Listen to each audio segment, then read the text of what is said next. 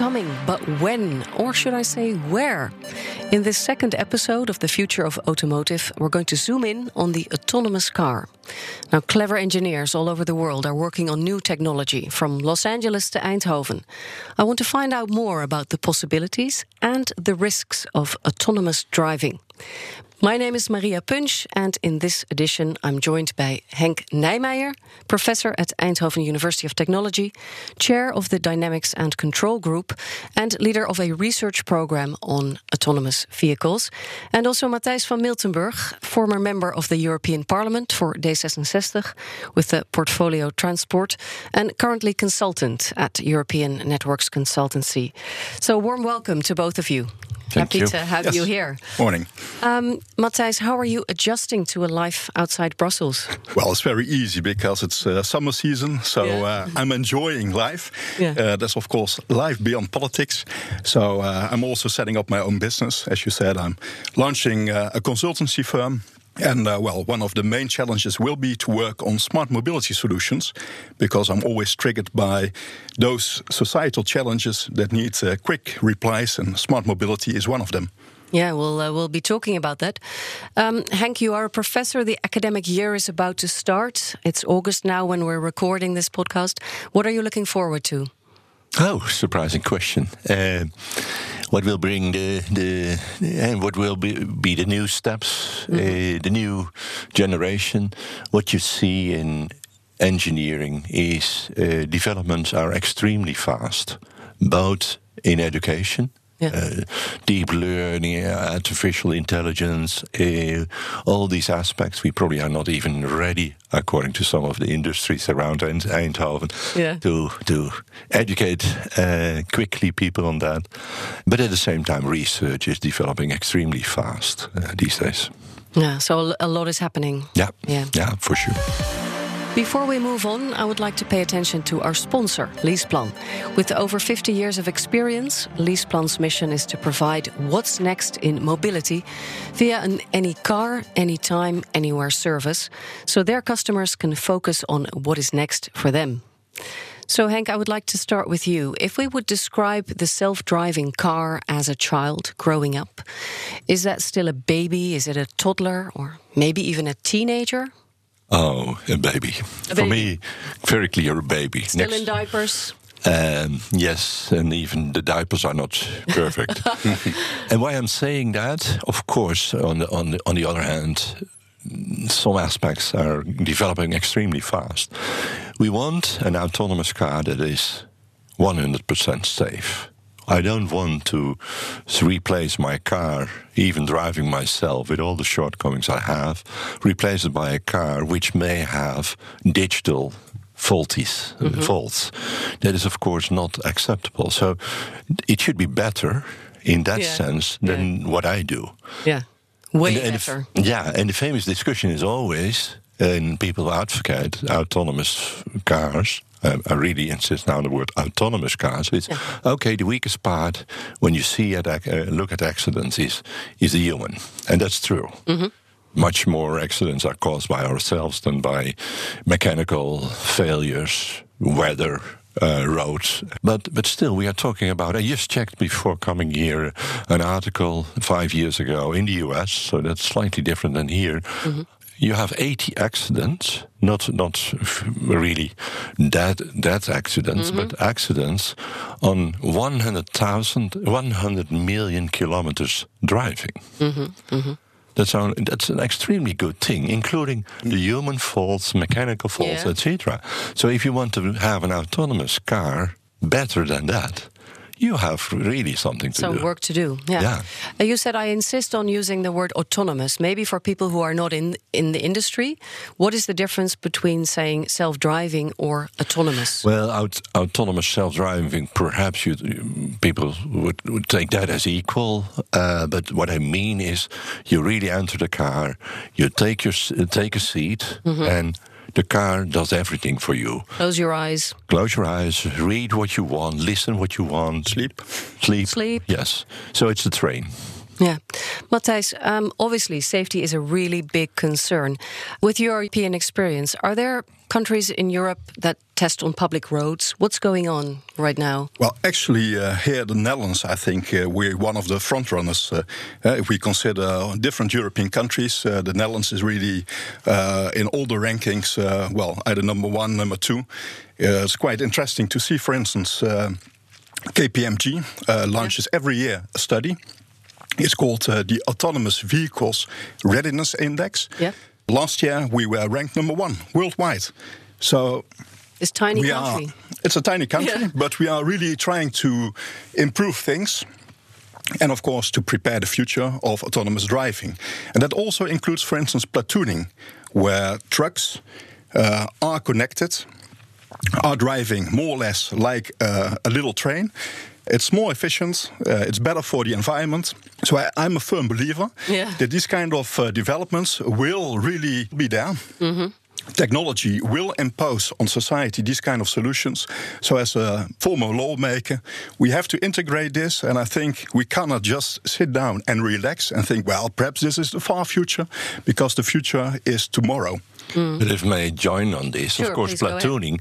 Platooning is, of course, less advanced than autonomous, the autonomous car. Yeah, could and you explain platooning maybe just a little bit more from a technical perspective? Okay, from a technical perspective. Okay, my background in this context is mm. I'm, I'm, running a large project on cooperative and autonomous vehicles, or a sort of dual mode vehicle. It can be autonomous, completely yeah. autonomous, as I explained a minute ago, or cooperative. And cooperative so, sort of says I use information uh, from a, a preceding vehicle in my vehicle. I'm not using it as a human, but like a Wi-Fi connection between the previous, uh, the, the, preceding vehicle and my vehicle, the acceleration, deceleration of the preceding vehicle is directly implemented in the CAN bus in the computer system of my vehicle. Like so I'm trying to information. Right, right, right, So you need in that uh, case a Wi-Fi connection, and we are now even working on 5G, 5G. type procedures. Yes,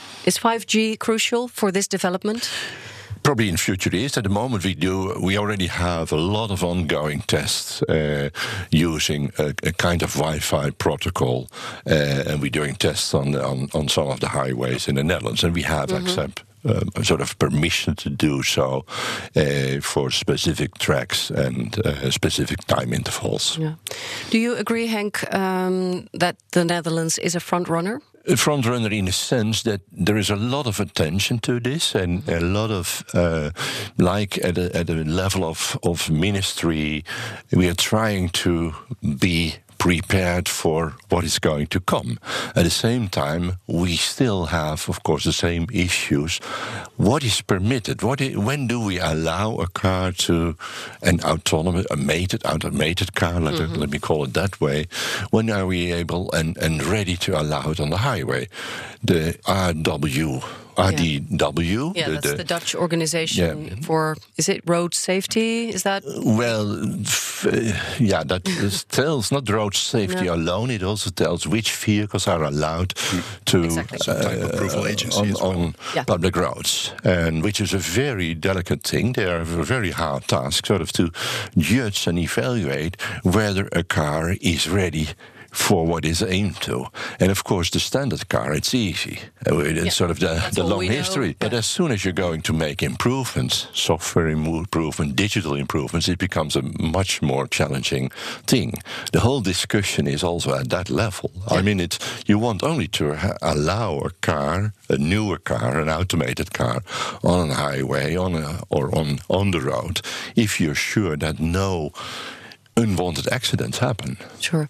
So, Matthijs, I would imagine that every country in Europe has its own RDW or you know yep. that sort of organization. There is also an international test. What do we need in in terms of legislation or like testing procedures? Because um, if every country does its own thing, yep. um, and I want to drive to France, then I'll, I would have yep. a problem. Well, first of all, I think what is very important, and I consider it also as a first uh, major stepping stone, is that we integrate advanced driver assistance systems in new cars. This is all related to the licensing of cars, what we call the type approval of cars. Mm -hmm. Actually it just imposed technical requirements to manufacturers before they can enter vehicles into the European market. There's a European approach, and well, over the last months, Europe decided that uh, from 2023 onwards, Yeah. very sophisticated uh, safety systems will be required for every new car that will enter the European market. You have to think about, uh, for instance, advanced distraction recognition systems that will warn the driver in case they fall asleep behind the steering wheel, or, for instance, intelligent speed assistance that will really impose to the vehicle that the driver will adapt to speed limits. Um, it can be overruled, but these kind of features are for me a stepping stone to highly automated vehicles and in the end even fully automated vehicles, eh, the autonomous uh, cars. Yeah. It's very important that we have this European approach simply because, well, we don't have a Dutch car manufacturing industry, we don't have a German car manufacturing industry. Actually, these are all European car manufacturers and they are producing for the world market. Yeah. We uh, also uh, consider that these manufacturers they are producing for the European market, and we need to, uh, to have A a, European scope. approach. But it also, and that's I think very important because we can talk about technologies uh, that will impose sooner or later. And Henk, I think, will say, well, it will be later than we all think. It's just an hype. But there are also other issues we have to integrate in our public discussion. Um, Issues related to liability. What will happen in case of an accident with a fully automated car? Who will be liable? Is that the producer, the manufacturer of this fully automated car? Is it the holder or the driver of this car? Well, actually, he's not driving anymore. He's just sitting in a car. So there's These kind actually of quite, issues. quite a bit of um, quite a bit of fear, uh, not just on the side of an RDW organization, on the side of consumers probably, and and then there is the the technological aspect. But there was a very interesting aspect you mentioned, and I have a, a, a very clear example on this. We need some Euro- European regulations. Yeah. At the moment, long, heavy uh, vehicles, so long uh, haul vehicles that are longer than standard, we already allow them in the Netherlands, and uh, they are more difficult to maneuver. Say for the driver, it might be a more challenging thing, but, but energy-wise and, and cost-wise, they are extremely efficient. Yes. They're allowed in the Netherlands. They're allowed in only some of the Bundesländer in Germany and not in others. So they're allowed in, in Scandinavia. So a very interesting case you immediately have at hand. If you see a transport from Netherlands to Scandinavia, you sort of are allowed here, then you have a problem at the Yeah. border. uh, In, in- with Germany, Yep. and so that requires really this sort of uh, regulation in Europe. But I think it's not only on, uh, let's say, the technical requirements and the safety requirements of uh, vehicles. It's also related to, for instance, uh, uh, cybersecurity. Uh, would we like to, to see a car hacked in the future simply because every member state is looking for its own solution, or do we need to have a more harmonized approach?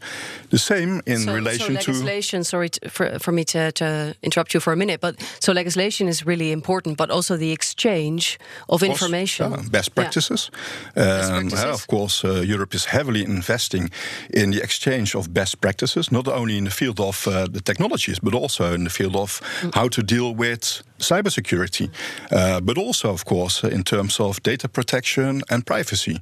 For me, as a former lawmaker, it's very crucial to see that we will really handle these kind of autonomous vehicles in the proper way when it comes up to privacy and data protection.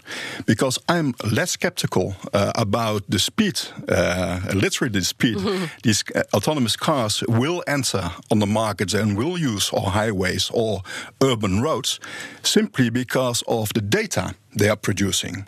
One of your colleagues, uh, uh, Professor uh, Carlo van der Weijer, uh, he mentioned uh, recently uh, these kind of autonomous vehicles, the Trojan horses of tomorrow, simply because the one who will drive in this car or get driven around will gather a lot of data. That's the main reason, for only- instance, only Google thing. Car Very good, but Google he did car- not define what tomorrow is. Now, of course, and uh, uh, of We can course stretch we that can we definition, can't yes. predict the future. But I think this will really impose on European lawmakers a very consistent approach, simply because we can't afford that, for instance, the Google car of tomorrow, and of course we have to see what it will be. eh? Is it in ten years, twenty years? But sooner or later, it will arrive on the market. It will be used simply because it of interest. Do you think Europe, in a way, is uh, is holding us back, and perhaps in America or China they can have a much more smooth decision making, and that in Europe we have to agree with all these countries in the EU? That is, is that a force holding us back? Yeah, sometimes it is really a problem, but I think in the case of, for instance, data protection and privacy, there Europe is really also one of the front runners uh, at a global level. Simply, we have a, a general data protection regulation that entered into force a bit more than one year ago. We have uh, really thought about how to handle these kind of issues, uh, but we will see, on the other hand, China, the United States, where technologies can be boosted simply because it will not be hampered by these kind of regulations. Right. So it's Yeah, also this- very important, I think, that for European car manufacturers, they can experiment. They can sometimes find the legal frameworks.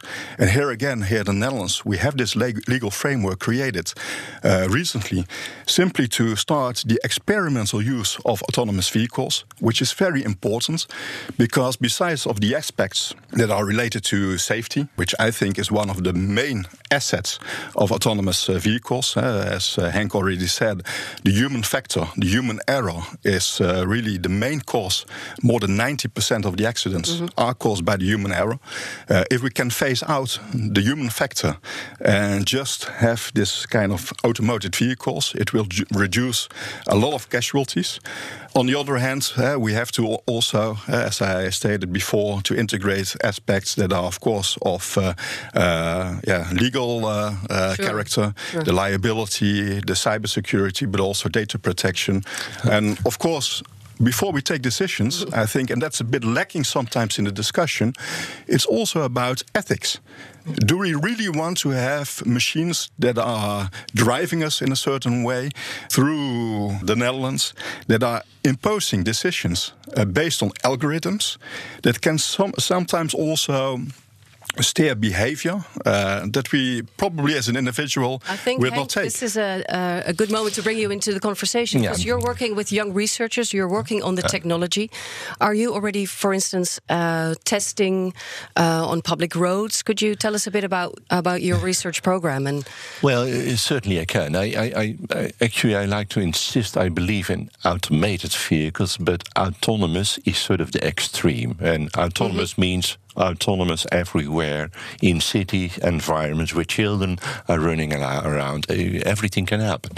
Automated, and that's sort of the steps we are making towards autonomous. That's of course the thing that I much more believe in. I wanted to clarify that because otherwise it's, it's sort of a picture as a very black-white impression. Um, what what we see is, of course, in in many of the developments uh, these days is it's all about sensors. Uh, I, I'm going to disclose now a bit of the technology. yes, please do.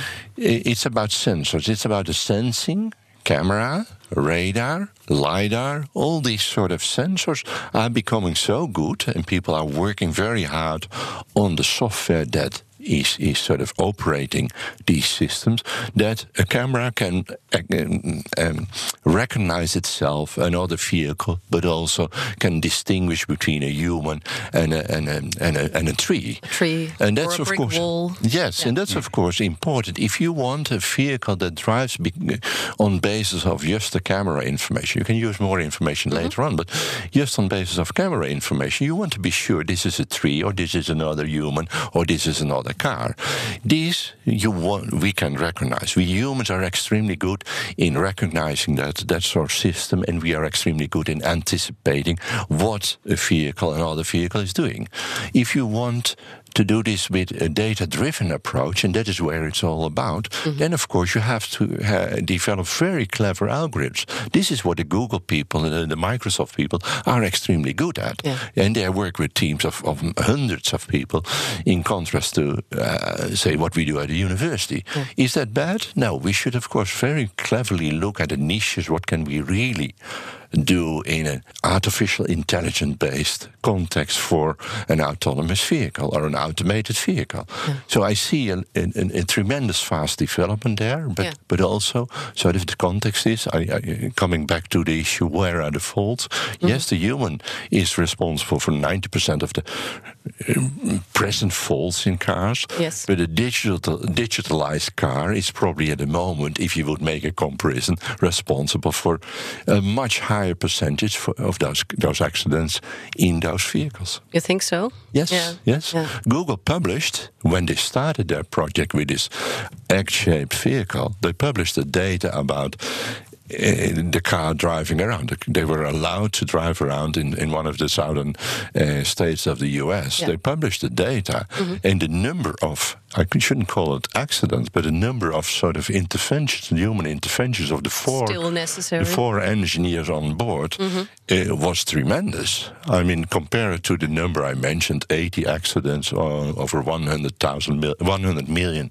kilometers, then you have really a comparison it's amazing how poor the automated vehicle of Google was.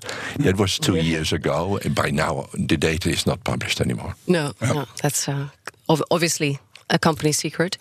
Yeah, I think uh, we can't predict the future, so I don't know exactly when we will be ready for the mm. fully automated autonomous driving car. But one thing is for sure, uh, I think if we look at the European scale, there are more than 25,000 casualties on a yearly basis. If we look at the challenges of today, we have to fight congestion. We have to improve the transport systems to make it more smooth, to make it more efficient. We have to integrate uh, sustainable development. We have to fight climate change. So that means less CO2 emissions. All these kind of challenges that will be addressed by the automated vehicle, uh, that will provide answers, that will, in the end, provide solutions. That is the future. And if I look at studies that were launched by the European Commission and European Parliament over the last two, three years, we can say that before 2030, there will be highly automated vehicles on our roads. Of course, we can't predict exactly the future uh, when there will be only fully automated vehicles. But I think, well, uh, let's say up to 10, 20 years, we will see them popping up, and perhaps not all in urban areas because it will be highly complicated. There, I think we will agree uh, with uh, Henk that it's very interesting to see how these kind of automated, automated vehicles uh, will be integrated in urban areas where there might be a pedestrian, just, just a cyclist, yeah, popping up.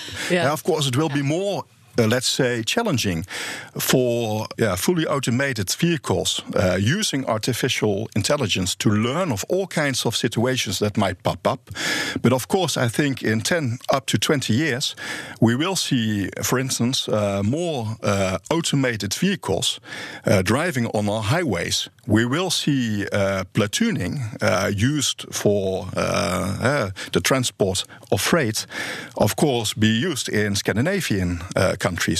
We will see, of course, autonomous vehicles being used in public transport on dedicated lanes. And these are all, let's say, developments that will in the end uh, lead us to also fully automated vehicles, even in urban areas.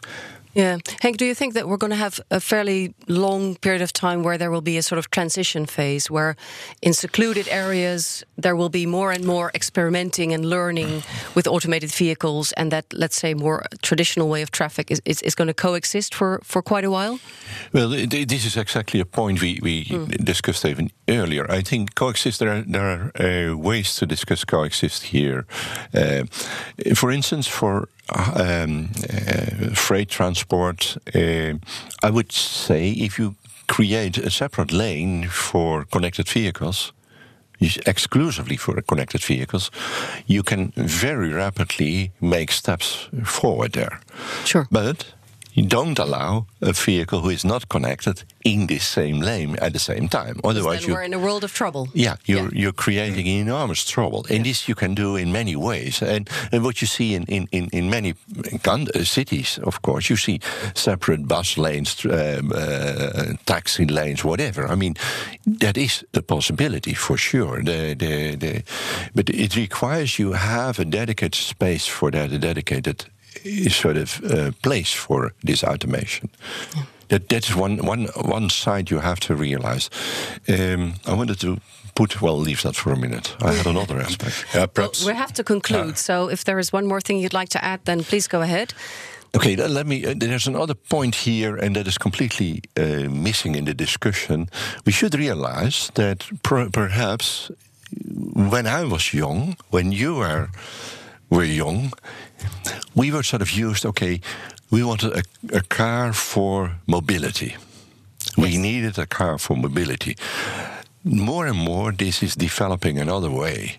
People are not so much in, in, in the desire of having a car, but much more in the desire of having mobility at the moment they want so at a service. Yeah, needs are changing. Yeah, so this that yeah. makes that, uh, for instance, BMW is making big concern about their sales because the young German no longer, the young German in Berlin is no longer always buying a new BMW, but just looking at mobility as a service. Yeah. An on demand. Yes. Asset. Yes. And that is a, giving an enormous impulse on this whole aspect, can, allowing for, say, your smart vehicle or automated vehicle is available at the moment you want. Yeah, mobility as a service. Yeah.